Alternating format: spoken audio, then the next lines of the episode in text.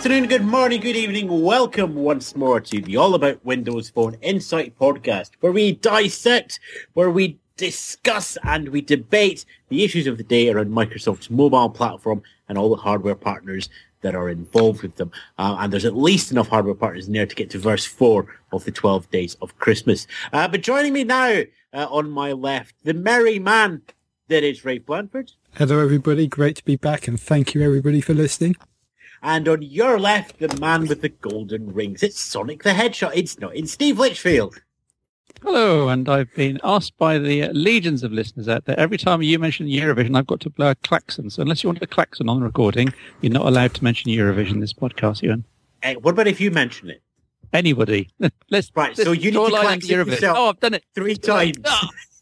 See, I started off with Sega, just to stay away from that. But there we go. Yes, we're here once more to talk about what's been happening this week in the world of Windows Phone. As always, we're going to be covering some of the stories and discussing in more depth and counterpointing what you can find on our website, allaboutwindowsphone.com. And there's some other stuff as well. And there's stories that we can basically keep on going. We've already mentioned the 1520 numerous times on the website, but it never grows old, at least for the next couple of weeks. So, Rafe, long-term thoughts, and by long-term I mean at least a week and a half. How's the 1520 going?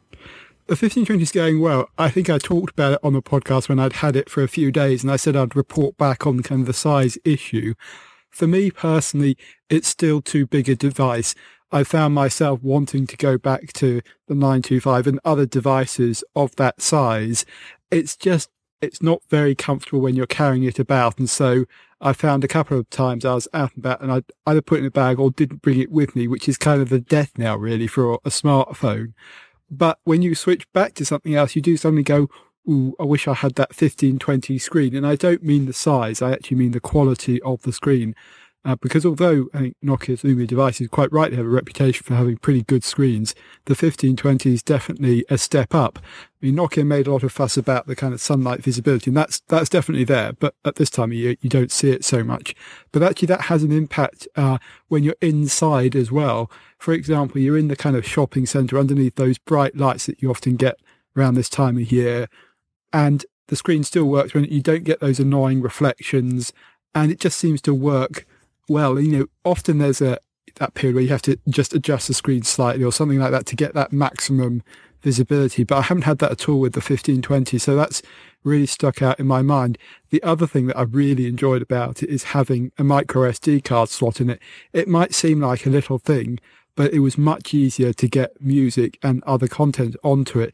Now, part of the reason for that is I've actually had various Windows Phone devices with micro SD cards in them, and I was able just to take it out of one and put it into another.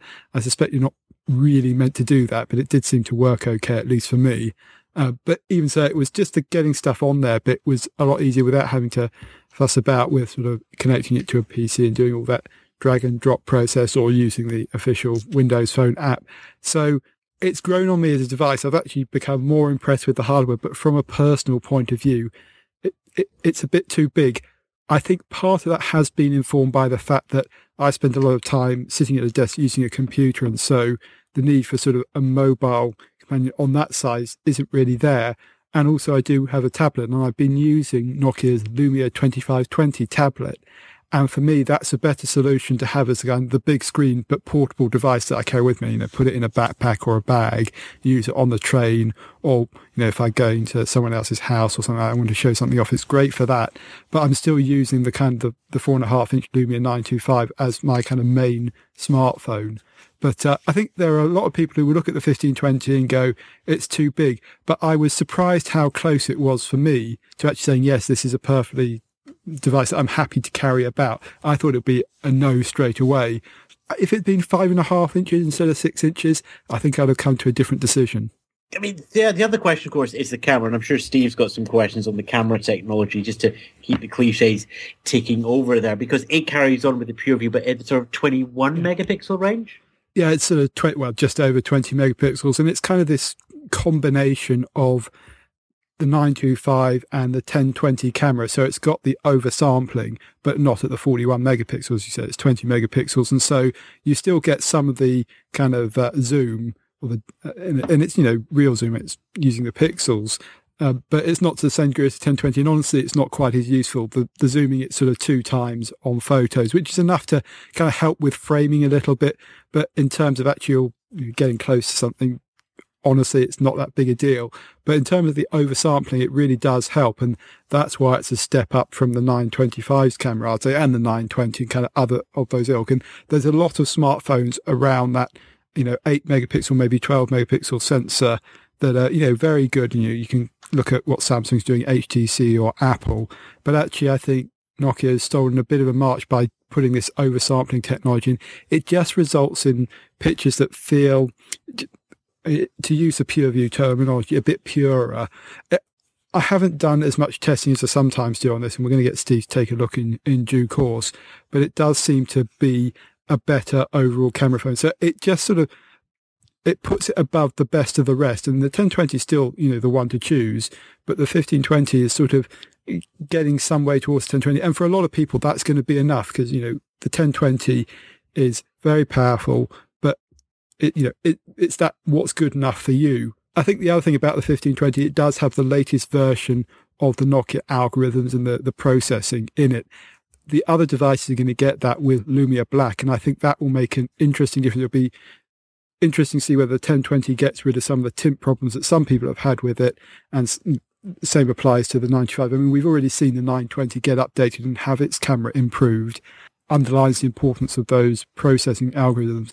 I mean, Steve, you haven't been able to try it out yourself, but you've seen some of the samples come out and you've seen the raw mode and things like that. Do you think that software side of thing is going to be an important factor? Will there be improvements in the existing devices? Oh, absolutely. I was astonished how much the Lumia 920 was improved in terms of the camera. The first 6 months of the 920's existence, I thought it's just underperforming. Every update just didn't quite do it. It was still underperforming. And all of a sudden, out comes this next-gen software algorithms, presumably based on those, the 925 and Nokia Amber. And all of a sudden, the 920's camera just came alive. Really, really impressive results, significantly outperforming a lot of the competing smartphones with the same size camera.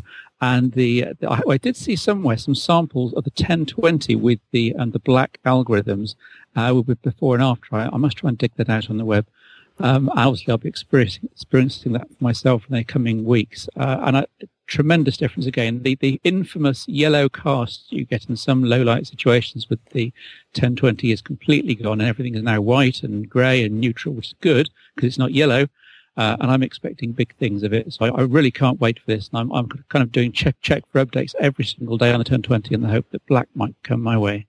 Yeah, I mean, I've been doing some comparisons. Obviously, I can't do it between devices, but just looking at the 1520, I'm not sure it's quite as big as update as it was going, for Lumia Amber, but it's certainly visible in some of the pictures if you sort of look at the detail. The 1520 also seems to have slightly less distortion on the lens. I don't know whether there's been an update there or not, but it is significant. And I mentioned the raw formatting. Not of interest to most people, but I'm excited to see what that does on the 1020. And for those who are kind of looking for the superlative camera experience, the 1020 is still going to be the device to choose. Outside of that, the 1520 still offers a lot in other areas. I mean, another kind of minor point is it's got wireless charging integrated, and so there's no need to buy a wireless charging cover or anything like that. And it's just all those sort of little bits add up to something that goes, this is one of the best pieces of hardware that Nokia has produced. And I said it in the review and I said it in the last podcast. I'm really looking forward to seeing kind of this generation of the hardware, which is effectively the third generation, in a device that's kind of the form factor and size of the Lumia 920, 925 range with the 4.5-inch screen, because that personally for me is the form factor I like most. Yeah, just mention a few things. The lack of distortion in the 1520's images, possibly because the optics aren't quite such as wide angle and the sensor's smaller. That's true. Of course. The reason the 1020 has this infamous slight barrel distortion around the outside of the frame is that they're having to pack an incredibly large sensor into an incredibly thin form factor, relatively speaking. That's where that happens. So the 1520 should get the kind of the best of all worlds. Just one point, Rafe, the 1520's got, is that a 6-inch screen? That's right, yes. And I do wonder why Nokia have this whole range of devices with 4.5-inch screens. Yes, the Lumia 65's got a 4.7, but it's in that ballpark. And they made this huge, relatively huge jump to 6-inch screens with nothing in the middle. Now, devices like the LG G2 and the Samsung Galaxy Note have shown that the 5.2, 5.3-inch screens can be, screen phones can be very popular. As to going to a 6-inch screen phone, which seems, as you say, going to a, quote, phablet, seems like a huge jump. I wonder why they didn't put something slap bang in the middle, which would have been, you know, probably of appeal to many more people.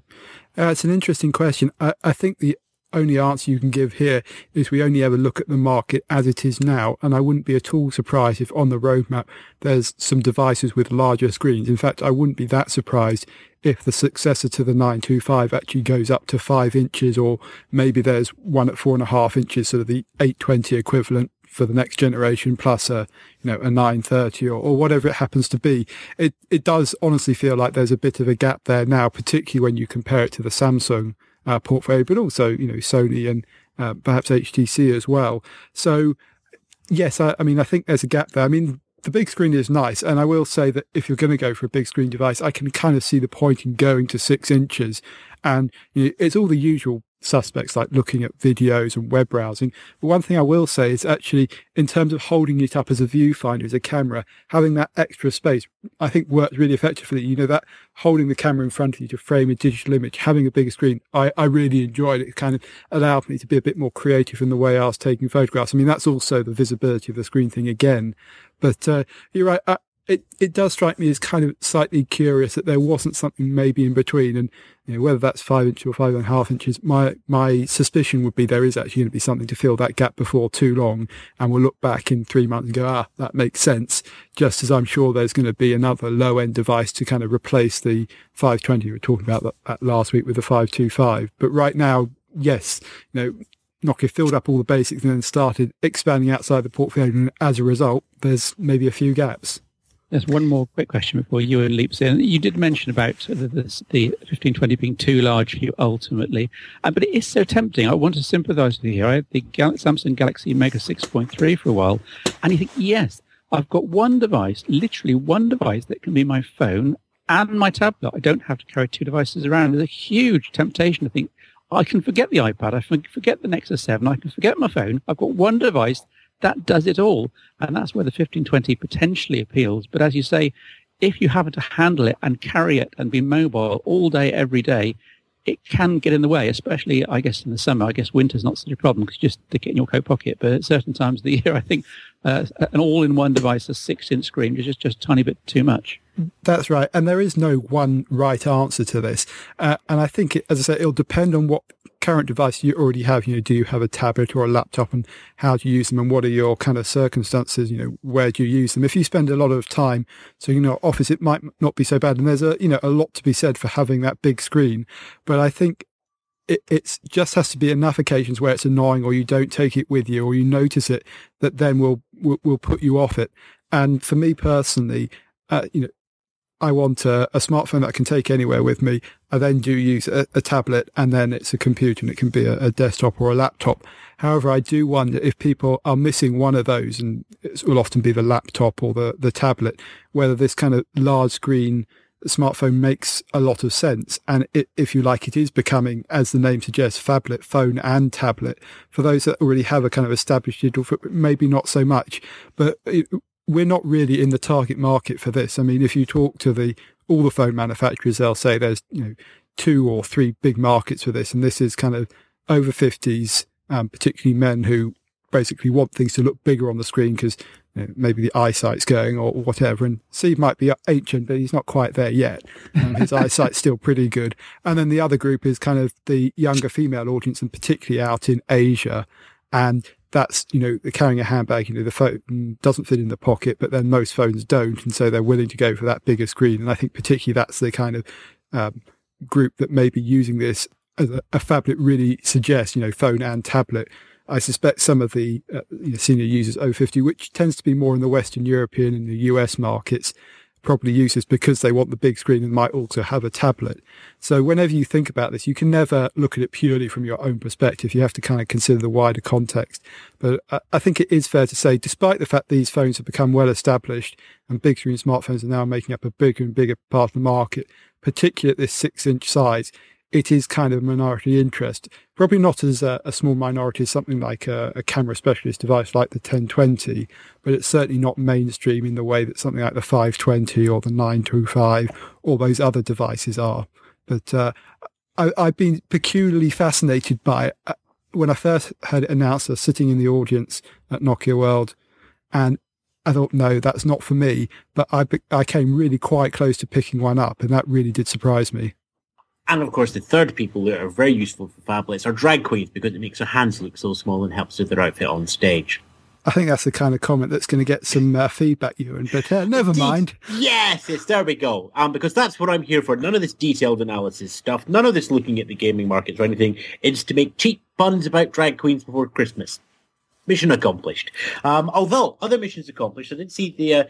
if we stay with the 1020 here briefly, I see that Stuff had their great big awards of the year that happened last week. And the Nokia Lumia 1020 ran away with the Readers Award, which I found very interesting. Stuff obviously had their editorial choices, but when you actually put it out to the public who read Stuff magazine, who, let's face it, are the target audience who are going to talk a lot about these devices. We've talked before about influencers online. Rafe, I was really pleased to see that the 1020 actually topped that. When you consider you have something like the Galaxy S4, when you have arguably the iPhone 5S with a number of improvements there to try and keep that ahead of the pack, the 1020, a relatively old phone in terms of cycles throughout 2013, actually made it. I can't believe recording a phone that's sort of 3 or 4 months old on the UK market, so that old and out of date. Yeah, but we've been talking about the 1020 for a long time. Yes. We have. I mean, all these awards you have to take with a pinch of salt because you don't know how many people voting and how everything worked. But it's interesting. You're right. The 1020's actually had a couple of these recently. There was another one about kind of photography gadget of the year and a CES award and things like this. And it is important because that's about the public perception. And the 1020, I think, particularly in the UK, has been in a lot of people's mind because it's been the hero device for Nokia's recent marketing campaign. You know, you can barely turn around in London and the rest of the UK, to be fair, on the television with Homeland without seeing a yellow 1020. And it's interesting, they haven't been using the front of the device as you might expect with the tiles. It's been all about that black camera module on the back in the circle, and it's really quite distinctive, and as a result I think people really recognize it. And the 1020 is the first device I've had for a while where people have come up and said, oh, is that the Nokia camera phone with the great camera and loads of megapixels, and go, yes it is. And so Nokia succeeded in that, and I think it's had a good halo effect, and that's partly why we've seen lots of sales of devices like the 520. I mean, it doesn't seem to have converted so much into selling the 1020. The sale of that is still relatively limited, but I mean, it's a good message, I think, for Nokia takeaway, and anything's like getting awards. I mean, over the 5S and S4 and other devices like that. Yeah, I mean, I'm sure Nokia are very happy to do that. I think you have to take it with a pinch of salt. I mean, part of this is my personal feelings coming in.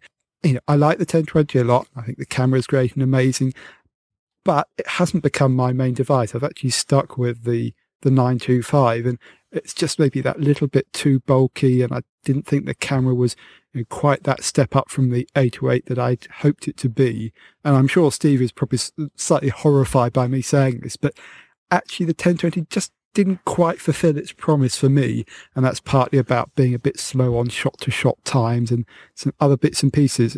Don't get me wrong, I think it's a great camera phone. It's the best camera phone you can buy. But there's just a few niggles with it that kind of do make me look forward to maybe what comes next in Nokia's camera phone kind of flagship lineup. So particularly having used the 1520 with that extra performance boost, be one to watch. And there's an article on the site that's kind of relevant here, comparing the camera performance, the speed of startup and shot time between the 1020 and the 1520. And that is important because it's about grabbing action shots and things like that. I mean, Steve, I know you've used the 1020 now as your main device, but can you understand what I'm saying with that? Just a few niggles that kind of get you and go, it's not quite the perfect device. I can, in the sense that I know the situation, you're in perhaps indoors and you're trying to take photographs quickly. There's something going on. Somebody's running around. Somebody's doing a sport or whatever. And you take a photograph in the 1020 and you've got to wait 3.5 seconds before you can take the next shot. Now, that might be too long and you've missed the moment, in which case I would say that you can use the standard Windows Phone camera that's built in, or even the Nokia Smart Camera. It's a mode within Nokia camera, and both of those let you take burst or very much faster shots. But indoors, especially with the Xenon flash, I'd much rather take take 3.5 seconds to take one really good crisp shot where everyone's properly captured, than 5 photographs where everyone's moving a bit and they're all blurred on a Samsung Galaxy S4, for example. So it really does depend what you're trying to shoot, when you're trying to shoot what your objectives are, and in your case, I'd say pick the right application for the job. If you want to shoot stuff really fast, choose the Windows Phone camera. You have much better results. Yeah, it's a good point. No, it's probably because I'm too lazy to think about changing the camera, but I think it's probably typical for a lot of users that actually remembering to choose the right camera app isn't really what you should be having to do. And that's actually kind of a good example of what I'm saying. It just doesn't quite feel it was fully implemented to that standard that you expect. And it's the performance stuff we're talking about here. When I use a device like that, I want it to work without me having to think about it. And I guess that's what falls down. I mean, there are things like not having wireless charging built in and just feeling a bit chunky. I mean, as I say, don't get me wrong, I really like the 1020, but it's interesting. I suspect I just didn't place enough emphasis on the camera. For me personally, that's not a big enough deal to use that over the 925. But I'd be interested to hear your comments on that. If you've got them, please leave them in the comment thread associated with the podcast, or email us, or connect via social media. Okay, sorry, Ewan, back to you. No, so very quickly, it's a very valid criticism. Just to say, obviously, with your demonstration of the 1520's camera speed, obviously we're all looking forward to the next generation, whatever happens after the 1020, when there will be a much faster processor and, say, a quarter of the shot time, at which point even you will find nothing to complain about. I'm sure I'll find something to complain about.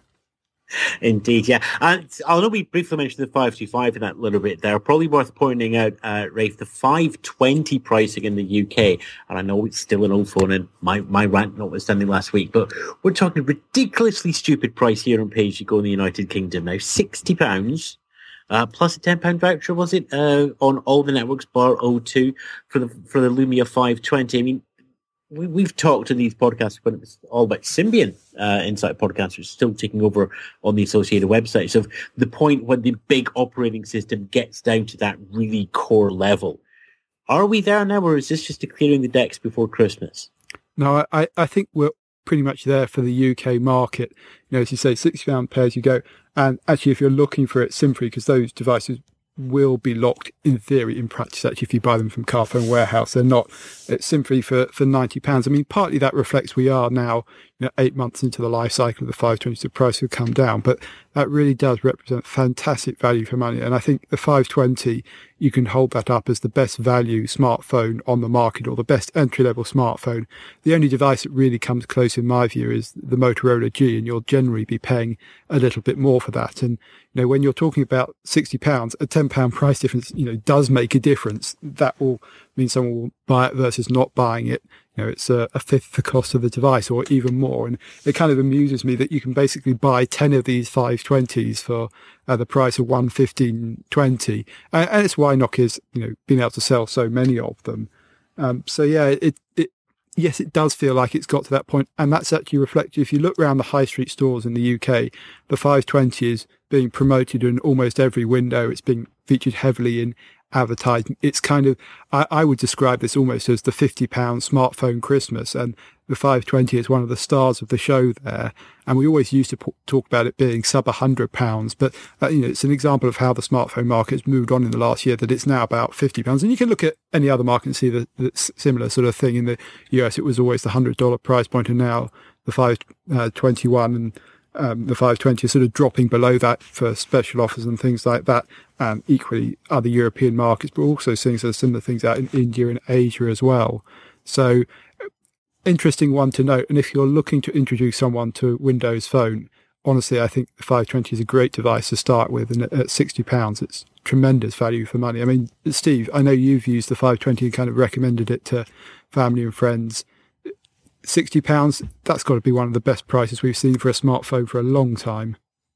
Yeah, I can't think of anything in the Android market that would compete with that. You mentioned the Motorola Moto G, which is at least double that price, if not more. And I raved a lot about the 520 in the previous All About Windows Phone Insight Podcast, so I won't repeat myself yet. It's a terrific little gaming phone, teenager phone, for almost like a semi-disposable Windows phone that has really good performance considering. It can't run all the top games, but £60 is just astonishing. I was almost tempted, even though I've got a 520, to go out and get 2 or 3 more and then wonder what to do with them. But maybe that's being a bit extreme. Yeah, surely maybe you could rank all of them round to do sort of bullet time camera effect triggered by the 1020's camera shutter button. There must be something inventive there that you could just, we can make a better camera by using 10 520s rather than 1 1020. I can't believe it's Ewan making the geeky camera photographic suggestion on the podcast. But there we go. I'm trying to balance things out. You're the one that brought in the klaxon and made all the mentions of that thing that I'm not going to mention, so I've got to pick up the camera stuff. Simple as that. I'm going to pick up the regulatory stuff as well, because you have to assume that with the 520 sales there's going to be another jump in market share, certainly in the United Kingdom, have a knock-on effect over the EU5, which is going to give Microsoft a very nice little run-up when the actual sales go through. Rafe, just worth noting, another regulatory hurdle has been jumped over in the purchase of Microsoft Nokia's Services and Devices division. That's right. It's the EU Commission have kind of given it the nod, basically saying there's no competitive threat here because there are other platforms out there that can provide an alternative, obviously a reference to iOS and Android.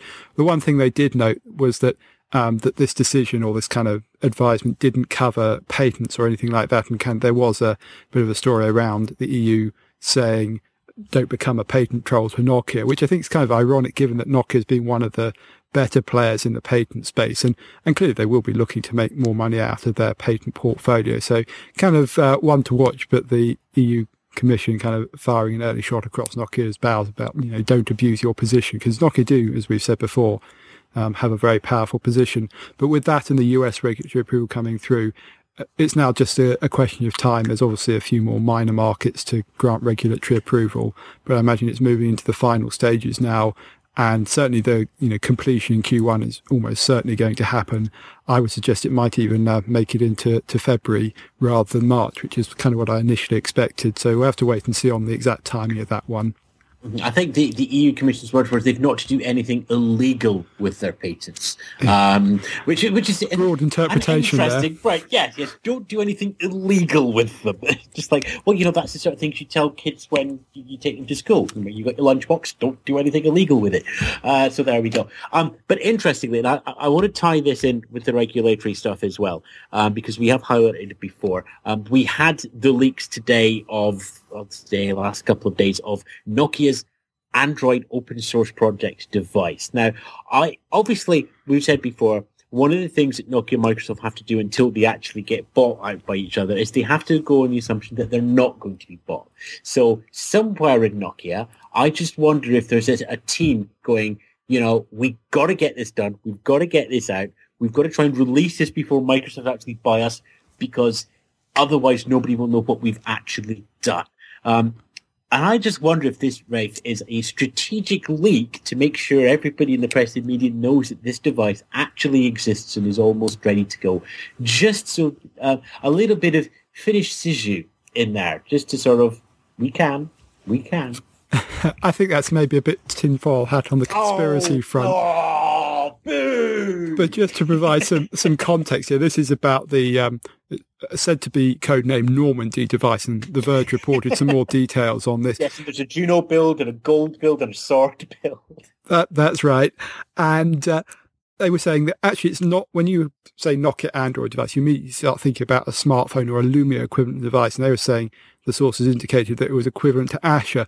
And in my view, actually that makes a lot more sense than kind of having a range of Android devices, although that was in the labs, I'm sure, and Nokia have been working on that, and they'd have had all the options that are open to them. But it's very different, doing a research and development project or a kind of test project than actually taking it to market. And this does seem to be something that was being taken to market, and we saw Everleaks post a rendered image of it.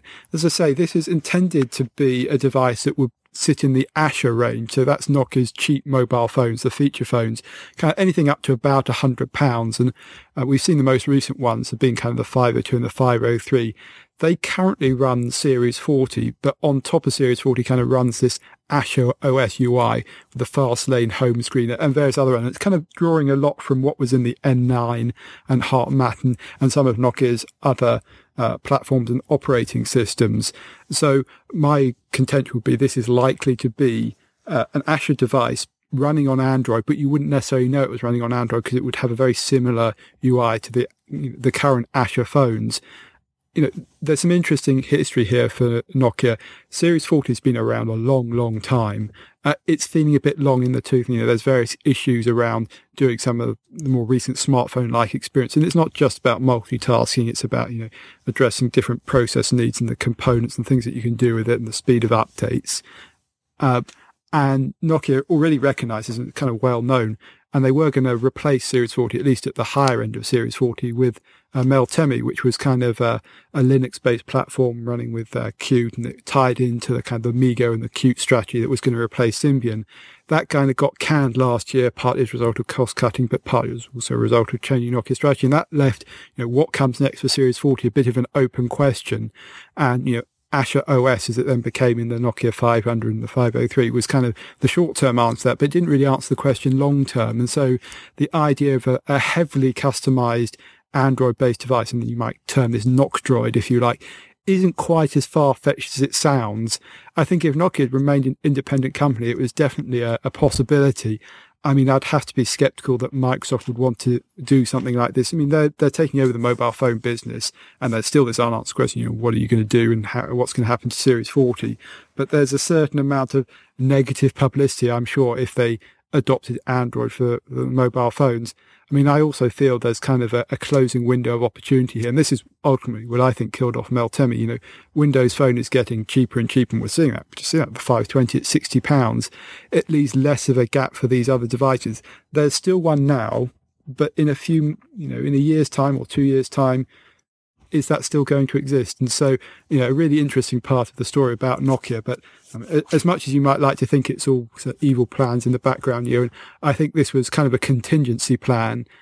It may still happen. I may be completely wrong on this. It'd be a really interesting one to watch. It'll certainly be interesting to watch kind of both the media and the public reaction to this if it ever did see the light of day. I mean, there are two questions I have about this one. The first one is, of course, if any of the regulators were to question what was going on in the 6 month process, it's a wonderful piece of evidence that they can go, no, see, we were working on something in case it did all fall through, which I think, you know, the lawyers would love. The second question is, and none of the coverage has actually said which department of Nokia it's come from. The obvious conclusion is that it comes from the devices and services division, but this is a forward-looking thing. This feels like it could be coming from the research department, and if it's coming from the research department, it doesn't go to Microsoft, does it, Ray?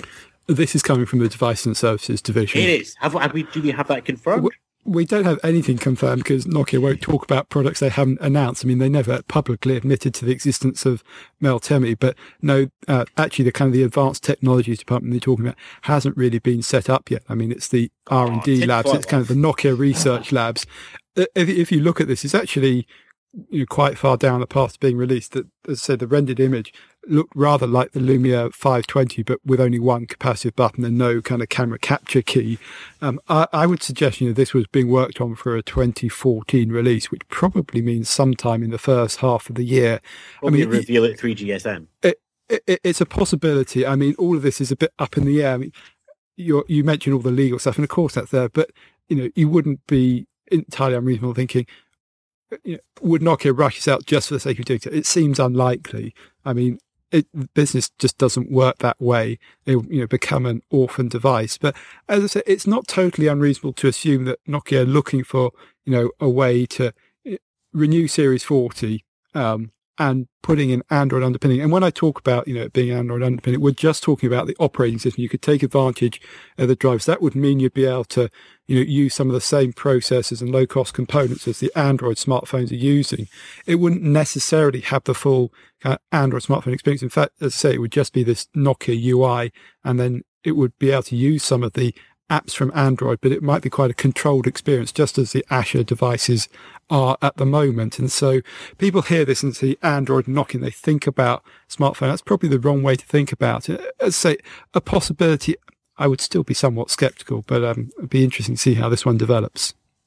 Indeed. Of course, I have a sneaky suspicion that we're probably not going to see any more of this development. It's just going to sit there with along with a great big pile of the N9500s and the Odin. Remember the Odin, Steve?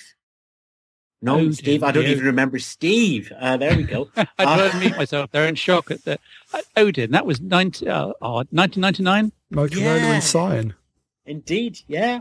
I never had one. Of course, you had all the fancy prototypes, and I got rather left out of that. I think I'm still in no comment territory on that one, but color screen rev with Bluetooth and GSM. Wow. There we go. Again, no, doesn't exist. Nope, never saw it. Right then. Let's move on with the games. After my little piece last week of saying that Microsoft should just kill Xbox Live branding on the platform of Windows Phone. Still up there on the website, allaboutwindowsphone.com. And, my point's been kind of proven this week as well. Angry Birds Go has been released, which is the karting version of the Angry Birds franchise. It's an amazing, you take a platformer and you break it out by putting it into a karting game. Never been done before, ever. Came out, no Xbox Live branding. Minion Rush came out from Gameloft, no Xbox Live branding. We're waiting. And rumours are pointing out that Temple Run 2 and Grand Theft Auto San Andreas will be coming in time for Christmas. Temple Run 2 may well get Xbox Live branding, but not Grand Theft Auto San Andreas. So there we go. 3 out of 4 major franchise names, all of them skipping over Xbox Live. All of them very much expected and wanted on the platform. The defence rests on Xbox Live. But looking at these games in particular, let's start with Angry Birds Go. It's out here. It's karting. I suspect now that these birds, come February, March next year, will be Finland's biggest export, right? No, I imagine it will be Microsoft phones. Wow! In fact, I don't know. Actually, I think in terms of Finnish exports, it's mineral resources and timber and things like that that's still the biggest export. I'd have to check. I'm not really up to date on the intricacies of the Finnish economy. Oh, such a shame, really. What do we think of Angry Birds Go, though? Standard karting game, but it's got quite a bit of bad press already before its release. It has. I mean, a lot of this is down to having a £90 or something like that in-app purchase. I mean, honestly, I can just about swallow a £10 in-app purchase. I mean, muttering darkly in the background, but that kind of level. It's also, it combines a lot of those in-app purchases then with kind of timers. And so your bird gets tired and can't do a race. And so there's definitely quite a heavy push to get you to upgrade. It's kind of Angry Birds, but with Mario Kart. And actually, when you start playing, it's quite good fun. I just wonder whether they've got the balance quite right, especially when you think that to Angry Birds, where you get so much of the game for free if it's ad-supported or for a relatively small payment, you get a lot of value with the, the premium add-ons that are now part of the experience, relatively speaking, thing that you can have if you want to progress faster or solve a particular level, but certainly not necessary in quite the same way it feels like it is in Angry Birds Go. I mean, Steve, going to come to you on this one. Surely what we're just getting is a free trial download, and then you pay, in the case of Angry Birds Go, $3.99 to double the income that you get from the coins, which actually makes the adoption of all the power-ups and everything to quite a sensible level. Surely this is just another way of doing freeware and shareware like you used to do in floppy disk. Yeah, I'm all for that, but two problems. One is that Rafe says you can get these stupidly high freemium purchases you can make, which is not a problem. You, as an adult, you just ignore them. You don't pay the £99 or whatever, but you hand this to your teenage kid or to your 8-year-old kid, and they think, oh, I want all those coins, and they tap it before you know it. Unless you're very, very careful, you just run the risk of a fairly hefty bill. And my second, you have the pin activated on your wallet. The wallet feature in Windows Phone 8 deals with this, surely? Well, what actually happens? Do you have to enter a password, or does it just say, do you want to buy it, yes or no, and you tap on OK? But if you've added a PIN code in the wallet, then you have to put the PIN code in before the purchase goes through on your phone. Well, I haven't done that, you see. That's my problem. Anyway, right, that's why you're running up bills with £90 cars. My second point is, of course, what happens if you switch devices? Now, a lot of people listening to this are like us. They're early adopters, and they switch devices. They might have 2 or 3 Windows phones. They might buy it on one phone and then want to use the game later on a different phone, or they might upgrade. How portable are these purchases? On several of these games that you've been reviewing, and quite rightly picking up the developers on this, you buy it and it's associated with that device. You then you download the same game, the same freemium game on another device, your new phone, your new smartphone, and then you've got to do the in-app purchase all over again. With the old model where you think, okay, it's a game costing $3.99, I'll pay it, I'll buy it. Later on, a new device, do you wish to buy this? Yes. You have already purchased this. Do you wish to install it again? No extra charge, no hassle. That's such a simpler way to do do it. And to the extent now that when I browse the Windows Phone store for games, I completely ignore the free list. I completely ignore it. It is dead to me. I look at the paid list. I look at the list of games where you actually pay them to get a decent game, which you can then download as many times as you want, install it as many times as you want, on as many devices as you want. And that's my rant over. But to counterpoint that, there are a number of games that do have that cloud save. Jetpack Joyride springs to mind. There is an option inside Angry Birds Go to restore your purchases, and it is up to the developer. They have got it sorted on other platforms. I'll briefly look over iOS and the fact that iCloud allows you to do exactly what you're trying to describe there, Steve. But at the same point, we have to also take in mind that the one-off purchase payment worked 5 to 10 years ago in the software market. Nowadays, it does not generate enough money for developers to survive. We've already seen a number of Scottish developers this year fold, not just for Windows Phone, but covering all of the platforms. I mean, Solar Flux is an absolutely fabulous game from the team up at Dundee, but they folded because not enough people were buying it. They were going for a much more traditional model of a paid download. Paid downloads are great for that security for the user, but they are not providing developers enough income, to the point that this is why we have freemium. You have the whales. You know, if you have one person buying a £90 car, that will subsidise 10 people using the freemium purchase and 100 people playing the game for free. You know, the economics are that money. The developers need money.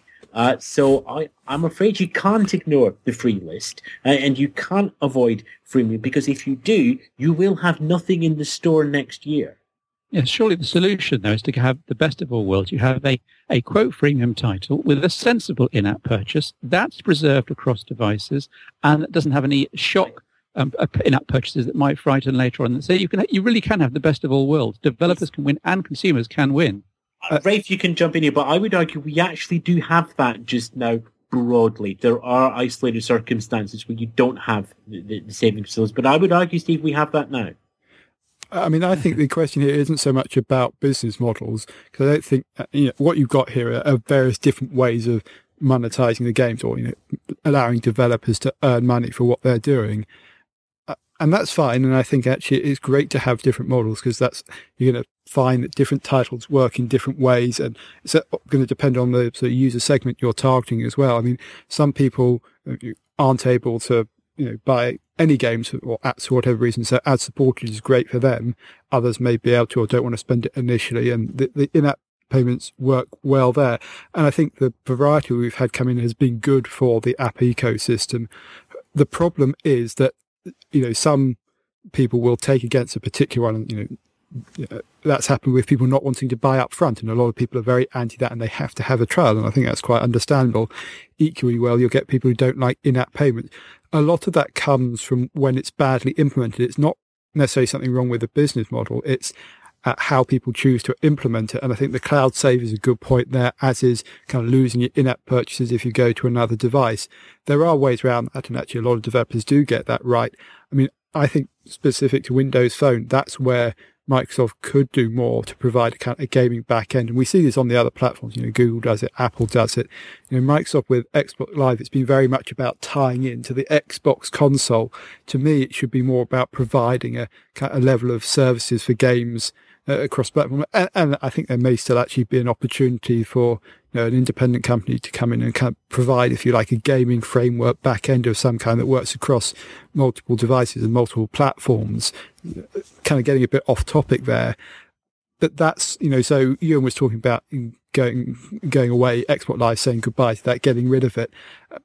I see the point, and honestly, I don't get any value from kind of showing a gamer score between a Windows Phone and an Xbox console.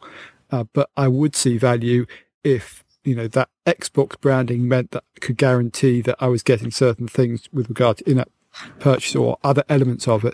But it is a kind of an all-or-nothing approach, and that's a problem. You know, you get some games that don't do it, and that you end up with annoyed users, and I'm one of them. I mean, I don't particularly like freemium titles that, as I would describe it, take the piss. I'm quite happy to do an upgrade, and, you know, my personal level is I'll happily upgrade to unlock some extra levels or, you know, some extra game functionality one-off. I don't really like add-ins that kind of run out, so that tends to be currencies, or you're buying boosters that only work for a couple of levels. That tends to irritate me a little bit more. But everyone's different. And so Ewan's probably right. You know, there is this subsidy effect where people who are willing to buy, you know, subsidize those who are not. And as a result, probably more people get access to these games than might otherwise be the case.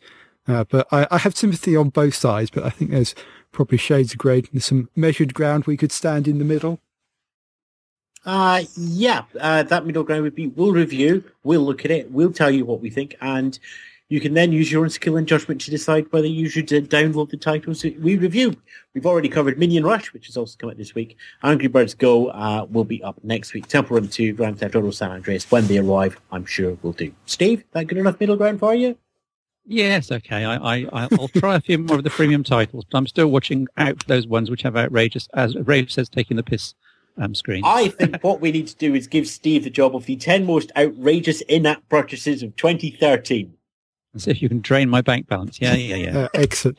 I will say one of the good things is, though, we're seeing a much healthier gaming scene on Windows Phone in general. I mean, a lot of this has come about because of the gaming engines like Unity, and that's something that's really positive. You know, it's not just Angry Birds Go coming out at the same time. I mean, I wrote a short flow on a tennis game that came out this week, and it was on Unity. It came out about a month after it came out on iOS, but it just wouldn't have been there last year on Windows Phone. And there's plenty more titles coming. You know, Temple Run 2, San Andreas. That's looks like it's going to have a simultaneous release across all the mobile platforms, and that does mean that actually, as kind of, you know, gaming smartphones, Windows Phone is doing a lot better now. It's not equal to iPhone or Android, but there are now enough titles on it that someone can buy a device and they'll find plenty to keep them occupied and busy if they must have the latest releases, you know, before anyone else and want a constant stream. Honestly, iPhone and Android is still a better choice, but I think it's that old chestnut. It's good enough, and for 90% of people there isn't going to be that much of an issue with gaming on Windows Phone anymore, and that's a big change from a year ago. Indeed. We will have all of those thoughts wrapped up with the reviews and our editorials going forward to the end of the year and into 2014 back on the website. It's going to be our Christmas special next week before we retire with the eggnog and the John Wayne box set. Not saying who's getting the eggnog and who's getting the John Wayne box block set from my two co-hosts. But thank you as always to Steve Litchfield. You're welcome. Catch you next week. Thank you to Rafe Blanford. Thank you as always, Ewan, and thanks to everyone who's been listening. Indeed, yes, and anybody out there who would like to make even more Family Guy references in the comments, please do so at allaboutwindowsphone.com. I look forward to reading them and printing the best ones to put on a t-shirt. Ta-ra for now.